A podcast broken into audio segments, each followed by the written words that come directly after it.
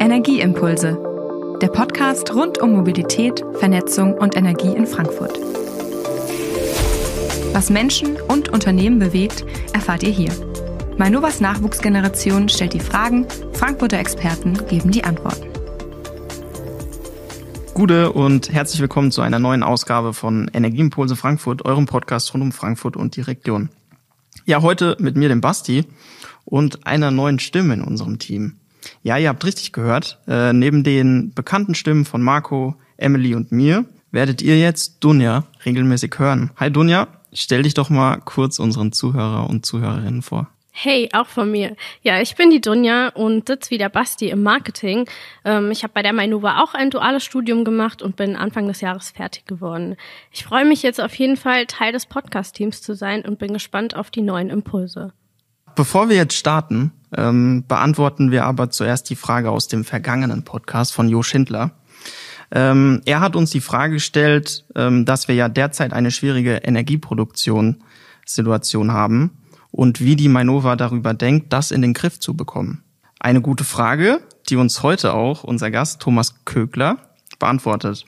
Er leitet bei uns die Unternehmenskommunikation, ist aber auch Teil unseres Krisenstabes und kennt sich daher mit allen Fragestellungen rund um eine sichere Energieversorgung natürlich auch bestens aus.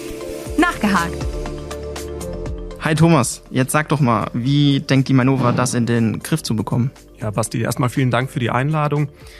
Beim Erdgas, da sagt die Bundesnetzagentur, bei einem normalen Winter wird niemand hier frieren müssen. Dennoch, es ist nicht alles wieder gut und Energiesparen ist und bleibt richtig.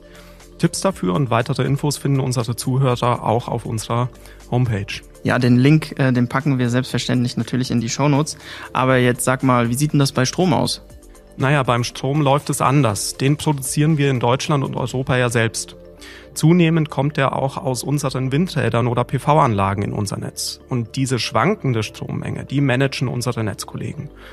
Und wir produzieren auch hier in Frankfurt Strom in unseren Kraftwerken. Die bleiben auch wichtig für die Grundlast. Grundlast heißt, wir brauchen zu bestimmten Zeiten Strom. Zum Beispiel, wenn die Menschen morgens aufstehen, ins Büro fahren, dort die Lichter angehen und die Kaffeemaschinen starten.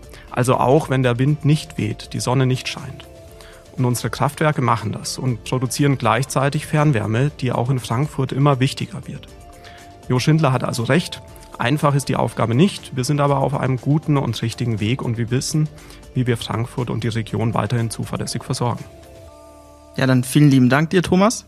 Äh, wie die Versorgung gesichert ist und wie sich die Energiepreise auch entwickeln, dazu gibt es natürlich auch eine Folge, die packen wir euch auch in die Show Notes. Ja, in dieser Folge haben wir wieder einen spannenden Gast zu uns eingeladen und auch jemanden in unserer Altersklasse. Wir haben heute das Vergnügen, ähm, Louis Schneider, Geschäftsführer der Gerhard Schneider und Sohn GmbH, und Meister als Installateur und Heizungsbauer in unserem Podcast begrüßen zu dürfen. Wir sprechen über Themen wie effizientes Heizen, welche Investitionen sich lohnen, gerade im Hinblick auf die sogenannte Wärmepumpe und wie man in der heutigen Zeit umweltfreundlich und kosteneffizient heizen kann. Ja, all das werdet ihr heute erfahren. Dann starten wir auch mal direkt. Wir sagen herzlich willkommen bei uns im Podcast, Luis. Schön, dass du da bist. Du kennst dich in den Heizungskellern in Frankfurt und der Region gut aus. Alle suchen einen Handwerker, der sich gerade jetzt um die Heizung kümmert. Warum hast du eigentlich Zeit für einen Podcast? Auch erstmal Hallo von mir. Äh, das ist eine sehr gute Frage. Zeit ist immer relativ. Also natürlich könnte ich jetzt die ganze Zeit auch woanders meine Zeit verbringen und in Heizungskellern Heizungsanlagen reparieren. Aber als Geschäftsführer bin ich in Tätigkeitsbereichen ein bisschen anders eingebunden. Ich kümmere mich hauptsächlich bei uns um die Planung, von Anlagen und auch um die Terminierung und führe hauptsächlich Kundengespräche.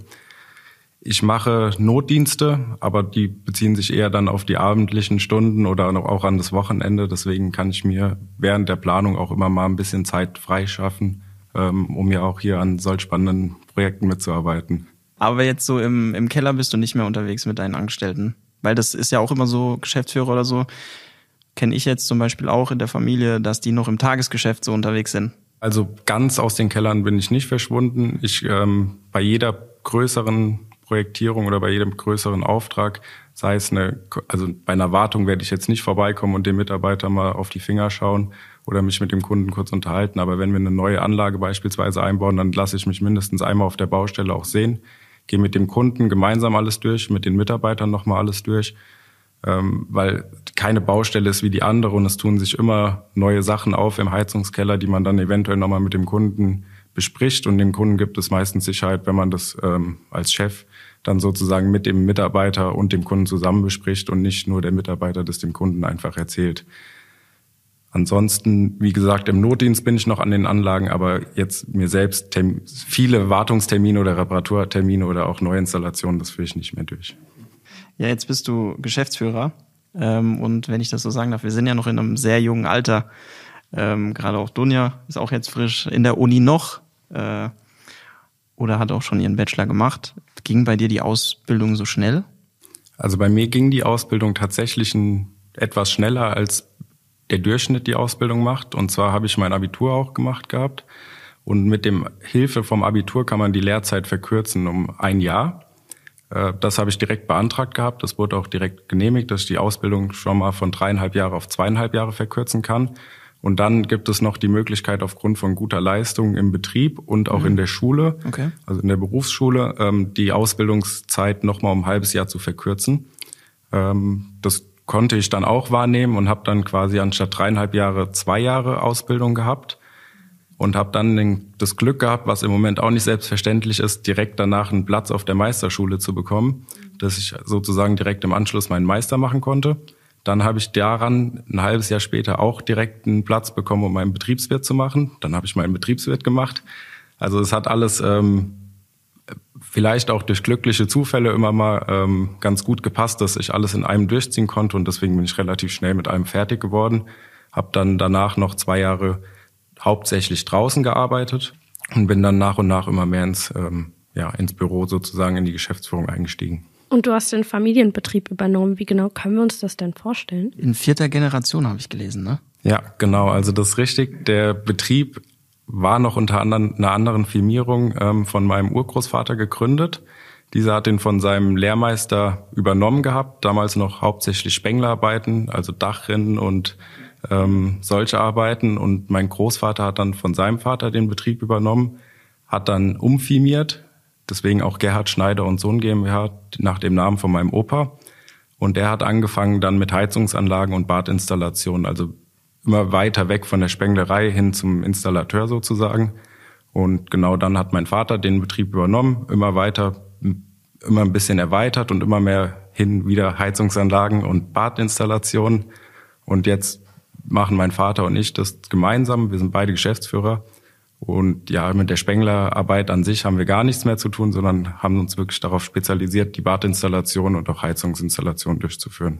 Also richtig familiär, ja. Ja, auf jeden Fall. ja, jetzt ähm, haben wir ja schon deinen Werdegang gehört. Meister Sanitär, Installation und Heizung. Aber war das so immer schon dein berufliches Ziel? Also erstmal habe ich mich ganz lange gesträubt, ähm, in den Beruf überhaupt reinzuschauen und hatte, habe gesagt immer, nee, Papa, sowas will ich auf gar keinen Fall mal machen. Ähm, dann mit 15, 16, mit den ersten ernstzunehmenden Schülerpraktikums, ähm, habe ich mir andere Berufe angeschaut und habe dann auch einen Beruf bei einer befreundeten Firma beim Kollegen sozusagen gemacht, mal zwei Wochen reingeschaut und da hat mir das eigentlich am meisten Spaß gemacht gehabt, obwohl ich mir das vorher nie vorstellen konnte. Und dann habe ich so zwischen 16 und 18 Jahren dann ja mit der, ich sag mal, weiterführenden Schule dann immer näher das Abitur kommt, was mache ich, was mache ich nicht, ähm, hat sich das dann so ein bisschen herauskristallisiert, dass ich da schon Lust drauf habe und dann das auch alles so durchgezogen habe. Aber ich habe da auch nie familiären Druck gehabt. Also okay. mein Vater hat auch mhm. gesagt, wenn du es nicht machst und keine Lust hast, dann ist das so, das ist in Ordnung. Aber ja, hat mir ja doch Spaß gemacht und äh, ich bin ganz zufrieden, so wie es gelaufen ist. Was, was stand noch in Frage? Das ist jetzt vielleicht nicht ähm, so weit weg von dem, was ich jetzt mache. Ähm, ich hatte mal vor, Architekt zu werden. Okay. Und meine andere Option war was ganz anderes. Da wollte ich ähm, ja mehr ins Bankgeschäft einsteigen. Aber das hat sich dann nach dem Praktikum eigentlich alles erledigt gehabt, weil mir das so viel Spaß gemacht hatte. Ja, das so ist soll sein, schön, gell? ja. Auf jeden Fall. echt schön. Eins würde mich jetzt aber doch interessieren. Ich denke, du hast viele Stammkunden. Fragen da noch welche nach deinem Vater oder dieses peinliche, ich würde gern mit ihrem Chef reden, genau, obwohl du eigentlich vor ihnen stehst? Also das war am Anfang häufiger gewesen. Mittlerweile kennen mich alle unsere Stammkunden und äh, ja, die meisten, denke ich, sind auch ganz zufrieden. Also wir haben sehr viel positives Feedback auch bekommen, ähm, dass die Übergabe und die Zusammenarbeit mit mir und meinem Vater sehr gut klappt. Aber tatsächlich, wenn ein Kunde früher mal, also vor meiner Zeit mal bei uns äh, Kunde war und dann mal eine Zeit lang nicht und jetzt wieder mal anruft, dann wird oft gefragt, ähm, ist denn der Herr Schneider auch zu sprechen? Ja, sehr geil. Und dann immer, ja, der Herr Schneider ist auch zu sprechen, aber ich kann das auch. Also ich bin auch dafür zuständig und dann äh, ja, klappt es meistens auch so, dass sie sich dann damit zufrieden geben, dass ich am Telefon bin, anstatt mein Vater. Äh, die waren es halt nur anders gewohnt am Anfang. Ja, Jetzt haben wir schon über Stammkunden, Kunden geredet. Ähm, was waren so dein merkwürdiges Kundenerlebnis? Nimm uns da mal mit, wenn, wenn du das teilen möchtest mit uns im Podcast. Ähm, nimm uns da gerne mal mit. Also da gibt's einige Geschichten. Was vielleicht ganz äh, witzig ist, das war noch in meiner Lehrzeit gewesen. Und zwar waren wir bei einer Kundin gewesen, die uns Kaffee angeboten hat. Und dann haben wir ja gesagt und dann ist sie nicht in die Küche gegangen, sondern an einen Heizkörper und hat aus dem Heizkörper ein Lüfterstopfen Wasser rausgelassen und hat da dann den löslichen Kaffee eingerührt. Und da Nein. haben wir uns so gewundert, hä, das Wasser, das kann man doch nicht trinken, das Heizungswasser, das sollte man besser nicht trinken. Das haben wir dann versucht, ihr zu erklären. Äh, aber sie hat gesagt, ja, das ist ja schon erwärmt. Nein. Und dann kann man das ja nutzen. Und dann haben wir echt lange gebraucht, um ihr zu erklären, dass sie das besser nicht benutzen sollte. Ach du je. Oh Gott. Also das ist, das ist echt witzig. Das habe ich auch noch nie gehört. aber auch erstmal auf die Idee zu kommen, ne? ja, ne? Wir zeichnen Anfang November unseren Podcast hier mit dir auf. Die Temperaturen sind so, dass man langsam wieder die Heizung anmacht. Wann muss und wann sollte man das genau eigentlich machen? Tatsächlich gibt es von Bundesseite her eine Vorgabe, wann die Heizperiode startet und endet. Die ist aber weder an das Wetter gebunden noch berücksichtigt die das Nutzerverhalten. Also das ist tatsächlich eine Vorgabe, die habe ich auch nicht auswendig parat, weil die für uns als Betrieb eher irrelevant ist, ähm, ab wann, welchem Datum die Heizung funktionieren muss. Wir handhaben das ein bisschen anders und zwar steht bei uns ja das Kunde, der Kunde im Vordergrund, das heißt der Komfort auch des Kunden. Wenn dem Kunden zu kalt ist, dann muss er die Heizung anmachen und dann sollte sie funktionieren. In den Grundeinstellungen von einer Heizungsanlage bei einer Neuinstallation stellen wir das ein, dass wenn man eine witterungsgeführte Regelung hat, das heißt, dass der Regler die Außentemperatur misst und danach die Heizung reguliert, dort einstellen kann, ab wann diese automatisch angehen soll. Das heißt, der Kunden muss theoretisch gar nicht mehr unten am Kessel irgendetwas umstellen von Sommer auf Winterbetrieb, sondern das regelt die Heizungsanlage Automatik, äh, genau, automatisch. Und zwar kann man da gar nicht genau sagen, weil es sehr objektabhängig ist, wann die Heizung einschalten soll.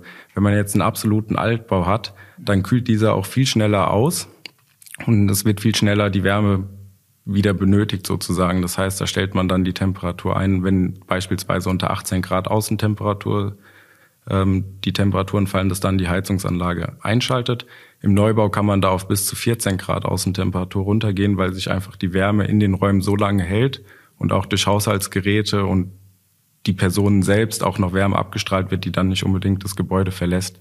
Das heißt, da muss man wirklich speziell auf das Objekt gucken und auch ein bisschen das Nutzerverhalten erfragen, ähm, ab wann es für die Kunden angenehm ist, dass die Heizung angeht. Und dann wird es halt in diesem Bereich meistens irgendwo zwischen 14 und 20 Grad Außentemperatur eingestellt, dass alles, was darunter ist, dann die Heizung automatisch anspringt. Also hängt es nicht von dem Zeitpunkt ab, ähm, welchen Monat, sondern eher so auf Baujahr, wie das ähm, Haus beschaffen ist, ob es ein Altbau ist, ein Neubau ist, wie man gedämmt hat, etc.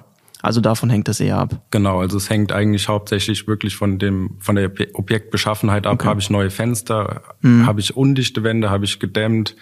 Ähm, auch vom Heizsystem hängt es ein bisschen ab. Habe ich eine Fußbodenheizung oder habe ich Heizkörper verbaut, weil sich da auch das Verhalten, Nutzerverhalten halt ein bisschen unterschiedlich verhält.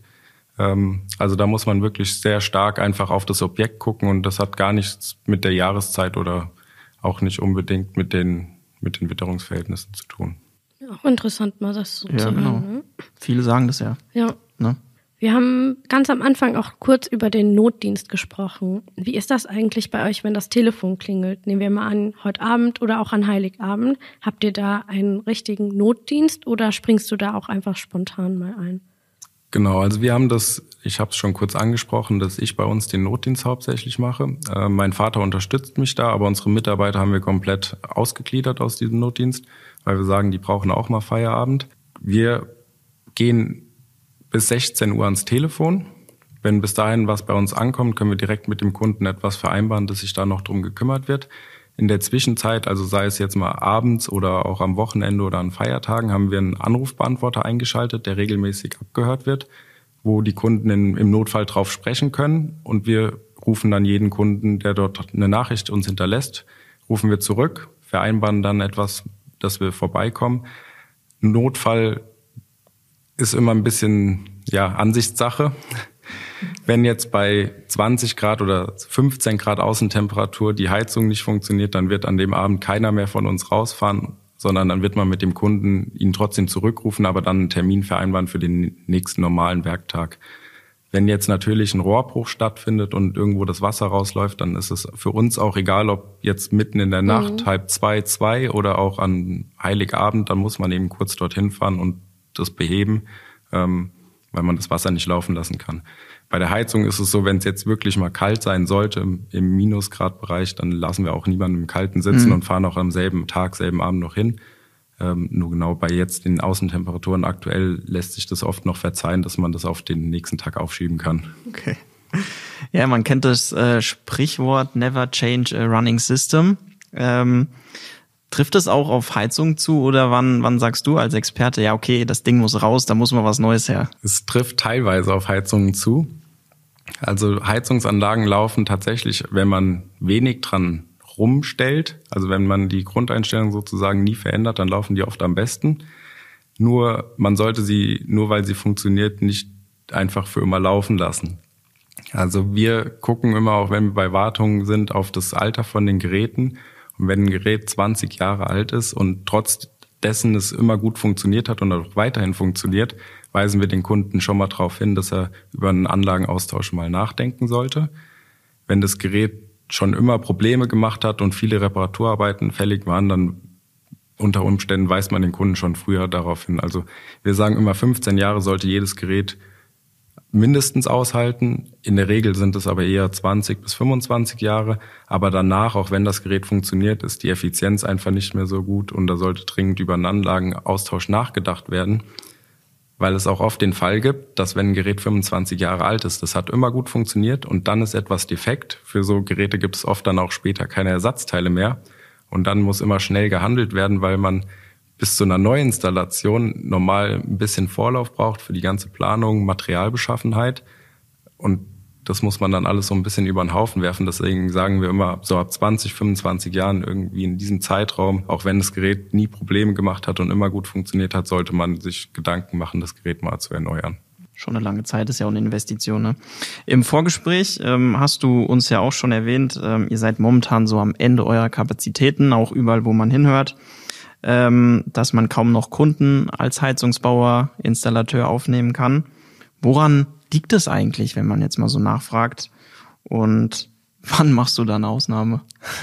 Ja, also wir machen im Moment, wie du es schon eben angesprochen hattest, wir sind am Ende mit unseren Kapazitäten, weil jetzt die Heizperiode begonnen hat. Das heißt, es sind noch viele unvorhergesehene kleinere Notfälle, die zum Arbeitsalltag noch dazukommen und bewältigt werden müssen.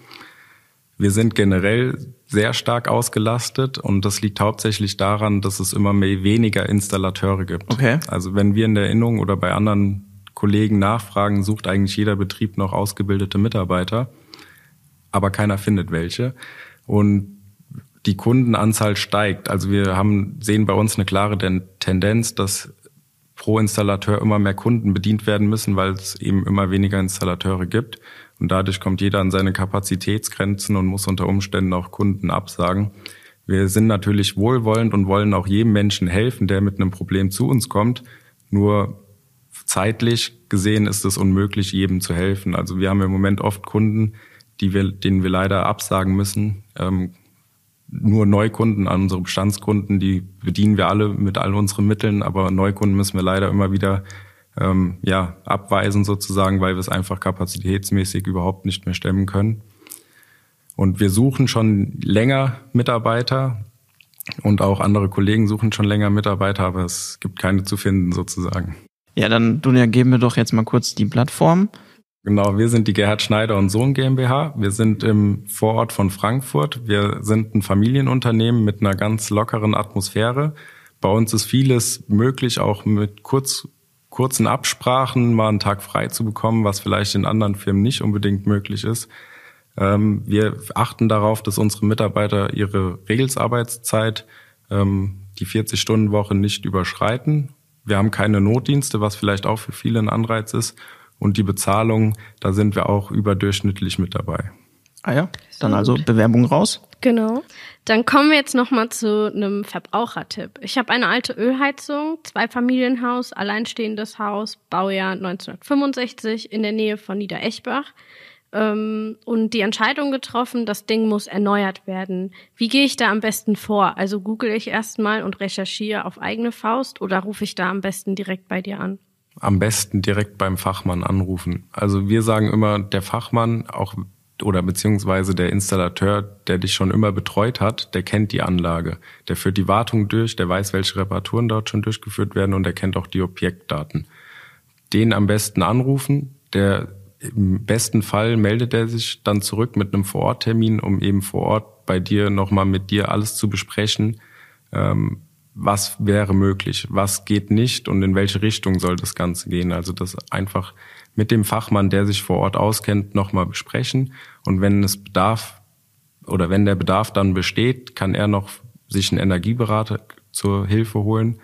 Ähm, aber ich würde jetzt nicht einfach wild drauf losgoogeln und schauen, was es alles gibt, weil im Internet steht ziemlich viel. Mhm. Ähm, und der Fachmann kennt sich in dem Objekt aus, dann am besten einfach den Fachmann fragen.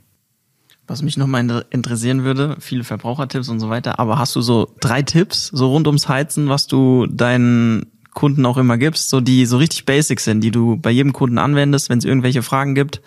Das würde mich auch nochmal interessieren. Ja, also auch bei Neuanlagen oder auch bei bestehenden Anlagen, wenn ich wo vor Ort bin und mit dem Kunden spreche, frage ich immer, war Ihnen schon mal zu kalt? Mhm. Und dann kommt meistens Nein. Und da liegt tatsächlich viel Sparpotenzial, ähm, indem man einfach die Anlage versucht, auf ein Minimum runterzudrehen. Also es soll keiner frieren, aber wenn einem noch nie kalt gewesen ist, kann es sein, dass man die eben fünf Prozent zu hoch eingestellt hat. Und wenn man die dann fünf Prozent runternimmt, also langsam rantastet sozusagen ab, wo ist der Punkt, ab dem ich friere, den nicht überschreiten, sondern dann knapp darüber bewegen, da besteht unheimliches Energieeinsparpotenzial. Also ganz oft sind die Anlagen einfach zu hoch aus, also zu groß eingestellt, dass dem Kunden halt nie kalt wird. Ähm, aber da wird auch eben viel Energie verschwendet. Dann die Warmwassertemperatur kontrollieren. Die sollte im Einfamilienhaus nicht unter 55 Grad liegen und im Mehrfamilienhaus nicht unter 60 Grad. Aber man braucht auch nicht drüber liegen, weil jedes Grad spart wertvolle Energie und ich brauche niemals 65 Grad. Ähm, da verbrennt man sich nur, genau. Ja, das sind so eigentlich meine zwei großen Tipps, die sich sehr leicht umsetzen lassen. Ja, jetzt haben wir schon viele Tipps, erneuerbare Energien. Dazu zählt ja auch die Wärmepumpe. Das interessiert mich jetzt auch. Fangen wir mal klein an. Äh, Louis, erzähl doch mal uns, Dunja und mir und auch unsere Zuhörer und Zuhörerinnen, was ist das und wie funktioniert das überhaupt? Genau, also die Wärmepumpe kann man sich vorstellen ähm, wie ein großes Klimaanlagengerät. Äh, funktioniert auch genauso, nur eben umgekehrt. Also die Betriebsweise ist die gleiche. Es wird draußen aufgestellt, die klassische Luft-Wasser-Wärmepumpe. Das heißt, wir ziehen aus der Luft, die Umgebungsluft, Außenluft, die Energie und geben sie ans Wasser, unser Heizungswasser ab. Die Umgebungsluft ist im Regelfall kühler als die benötigte Heiztemperatur im Raum.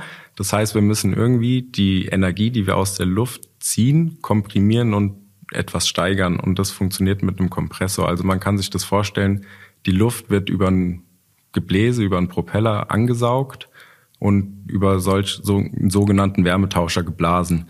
Der Wärmetauscher nimmt die Energie auf. Das heißt, die Energie, die in der Luft enthalten ist, nimmt er auf. Das heißt, die Luft, die er anzieht, ist wärmer als die Luft, die er ausbläst. Das heißt, tendenziell die, wird es vor Wärmepumpen, wenn man sich direkt davor stellt, auch einem kalt. Ähm, da, wenn wir draußen 15 Grad haben, dann aus der Wärmepumpe vorne vielleicht noch 10 oder 5 Grad rausgeblasen werden. Ähm, die Energie von dem Wärmetauscher wird dann durch eine Heizungspumpe, also die ist dann im Wasser drinne, ähm, aufgepumpt und dann wird das quasi komprimiert in der Anlage. Das heißt, wir setzen das Wasser, was wir oder das Glykolgemisch, meistens nimmt man Frostschutzmittel, ähm, wird unter Druck gesetzt, so dass man aus diesen fünf Grad Energie, die man aus der Luft gezogen hat, eine größere Energiemenge bekommt. Ähm, dafür wird auch dann der Strom benötigt. Also man kann das sagen, in guten Wärmepumpenanlagen, ähm, wenn es jetzt draußen nicht allzu kalt ist, kriegt man aus einer Energiestunde Strom sozusagen, einer Kilowattstunde Strom, äh, vier Kilowattstunden Energie. Und das wird eben dadurch erreicht, dass man mit dieser einen Kilowattstunde Strom die Luftenergie sozusagen, die man rausgezogen hat, so stark komprimiert, dass man daraus das Vierfache erhält ungefähr, was man dann wieder an das Heizsystem abgeben kann im Inneren des Hauses. Okay. Und für wen kommt die Wärmepumpe alles in Frage? Also bei der Wärmepumpe ist im alleinigen Einsatz ist es schwierig, die im Altbau zu realisieren.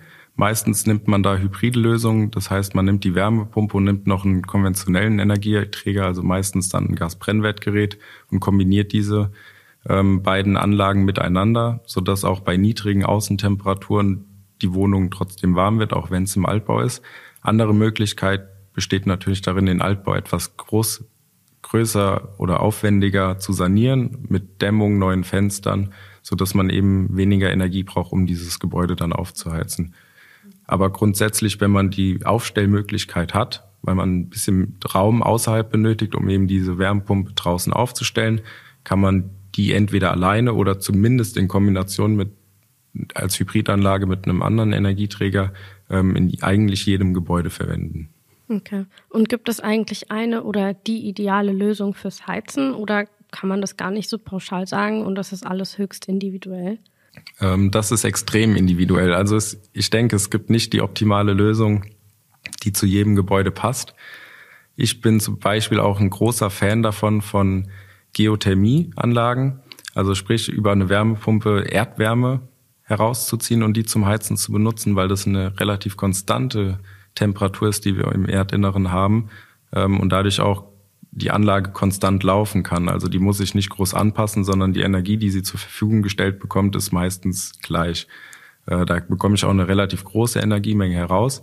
Nur realisierbar ist diese Lösung so gut wie Ich wollte gerade sagen, das ist ein also Aufwand hoch 1000, oder? Genau, also man muss immer Erdbohrungen durchführen Ach, oder ja. ähm, Kollektoren verlegen. Also das ist wirklich nichts, was man hier im städtischen Bereich einfach durchführen kann. Ähm, deswegen muss man wirklich schauen, Wärmelösungen sind alle sehr individuell. Kann ich mich ans Fernwärmenetz anschließen? Ist vielleicht eine hybride Lösung, Gasbrennwertgerät mit Wärmepumpe oder Solarthermieanlage das bessere oder kann ich sogar ganz auf eine Wärmepumpe umsteigen und dann auch wieder welche Art von Wärmepumpe? Wobei im städtischen Gebiet wahrscheinlich dann die Luftwasserwärmepumpe das Modell sein wird und nicht eben die mit der Erdbohrung. Also, wenn man, wenn man sich jetzt überlegt, gerade unseren Zuhörern und Zuhörerinnen, ähm, dann einfach euren Fachmann fragen, oder Louis? Ja, definitiv einfach den Fachmann fragen. Machen wir da einen Strich drunter. Ja, dann nochmal zur Erdgasheizung. Ich habe jetzt zu Hause eine funktionierende Erdgasheizung und die läuft super. Muss ich mir da jetzt schon Gedanken machen, was Neues zu, zu installieren oder kann die jetzt auch erstmal so 10 Jahre, 20 Jahre weiterlaufen? Also das kommt natürlich auf das Alter von der Heizungsanlage oder beziehungsweise von deiner Heizungsanlage ja. an. Wenn das Gerät jetzt relativ neu ist, dann kann das Gerät ohne weiteres erstmal weiterlaufen. Da besteht kein Zwang und auch von unser, aus unserer Sicht her kein Bedarf, irgendetwas umzustellen. Nur sie sollten, alle Kunden sollten sich Gedanken machen, wenn das Gerät schon etwas älter ist. Und lieber etwas früher anfangen, Gedanken sich zu machen und darum zu kümmern, was für ein Heizsystem als nächstes kommt, als zu spät, wenn es dann kaputt ist. Jetzt mal Hand aufs Herz. Viele sind verunsichert ähm, wenn man auch mal so in, in die Verwandtschaft guckt, in Freunde, ähm, die auch ein Eigenheim zum Beispiel besitzen. Ich weiß nicht, wie es bei dir ist, Dunja, bestimmt auch. Ja. Wie verunsichert sind deine Kunden und was hilft, sage ich jetzt mal, oder wie nimmst du diese Verunsicherung? Ja, also unsere Kunden waren gerade Anfang vom Jahr sehr verunsichert. Kann ich komplett nachvollziehen. Ähm, wir waren als Betriebe auch etwas verunsichert weil uns sozusagen eine Technologie genommen wurde, die wir jahrelang als gut verkauft bekommen haben. Also es wurde jahrelang alles getan, um auf Gasbrennwertgeräte umzusteigen und jetzt ist, wurde dann sozusagen das zum Teufel erkoren und äh, gesagt, ja, Gasbrennwertheizung ist schlecht und wir müssen wieder auf eine ganz andere Technologie umstellen. Ähm, da mussten wir uns erst selbst ein bisschen mit der Thematik auseinandersetzen und einfinden und wir hatten dann ich sag mal, nach der Heizperiode sehr viele Kunden, die uns anriefen, auch teilweise Kunden, die erst vor fünf Jahren eine neue Heizungsanlage bekommen haben und gefragt haben, was sie jetzt machen sollen. Und wir sind dann erstmal immer mit ruhiger Stimme auf die Kunden zugegangen, haben gesagt, wenn die Anlage jetzt nicht alt ist oder auch super funktioniert, dann brauchen sie erstmal gar nichts machen. Dann müssen sie sich nur für die neue Anlage dann eventuell ein bisschen zeitnah Gedanken machen, weil eben der Planungsaufwand ein anderer ist. Ähm, wenn jetzt Kunden verunsichert zu mir gekommen sind und gefragt haben, was für ein System sie eingebaut bekommen sollen jetzt, dann habe ich auch gesagt, ich kann Ihnen nicht die optimale Lösung sagen. Da muss ich erstmal vorbeikommen, da müssen wir einen Energieberater dann eventuell mit ins Boot holen, dass wir da eben eine Lösung ausarbeiten, weil das so unterschiedlich ist, was die äh, optimale Lösung sein kann. Also wir hatten ganz viele Anfragen, kann ich mir eine Wärmepumpe einbauen? Mhm. Dann muss man erstmal an das Objekt gehen und sich angucken, langt die Wärmepumpe alleine aus oder brauche ich eine Hybridanlage mit Gasbrennwertgerät und Wärmepumpe?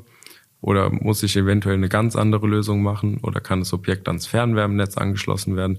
Also da konnten wir die Kunden nur in gewisser Maßen trösten. Wir konnten Termine vergeben und dann eben die Kunden ein bisschen beruhigen, indem man einen Vororttermin hat und guckt, was überhaupt machbar ist.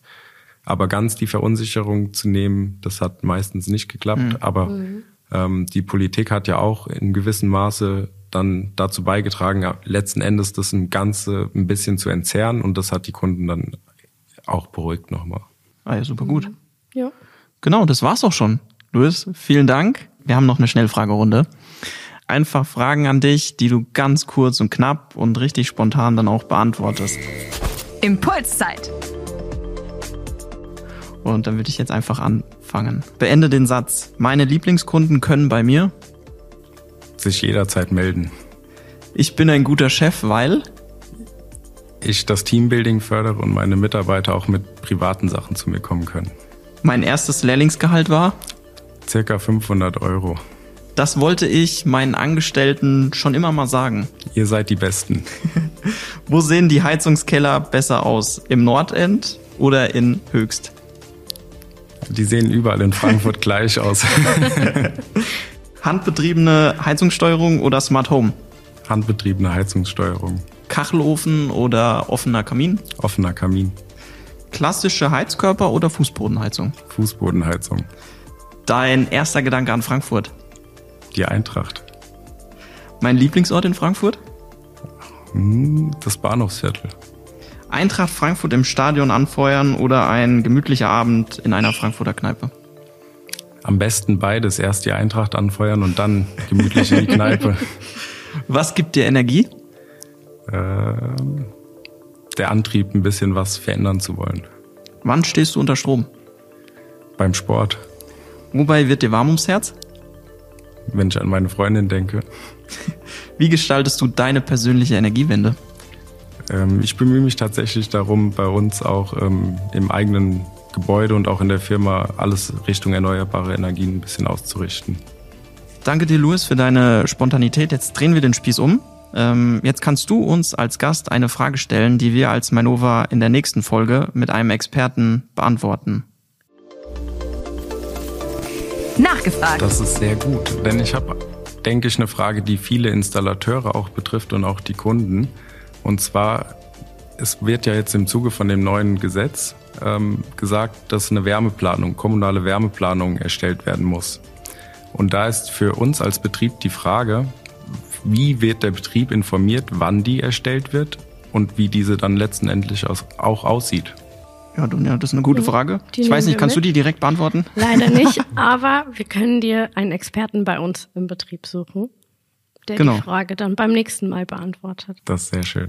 Dann sagen wir nochmal Danke dir, Louis, äh, für das nette Gespräch, äh, für das sympathische Gespräch. Ähm, genau. Und viel Erfolg äh, auf deinem Karriereweg, ja. auf all das, was noch kommen wird. Dankeschön für die Einladung. War eine nette Runde, hat Spaß gemacht und euch auch viel Erfolg noch mit dem Podcast. Vielen Dank dir. Dankeschön. Dann danke auch fürs Zuhören. Ähm, wir hoffen, ihr konntet wieder einige Impulse mitnehmen. Und wenn ihr keine Folge mehr verpassen möchtet, abonniert unseren Kanal und schaut auf Social Media vorbei. Mehr Infos findet ihr wie immer in den Show Notes oder auf www.mainova.de slash podcast. Wir wünschen euch noch einen energiereichen Tag. Ciao.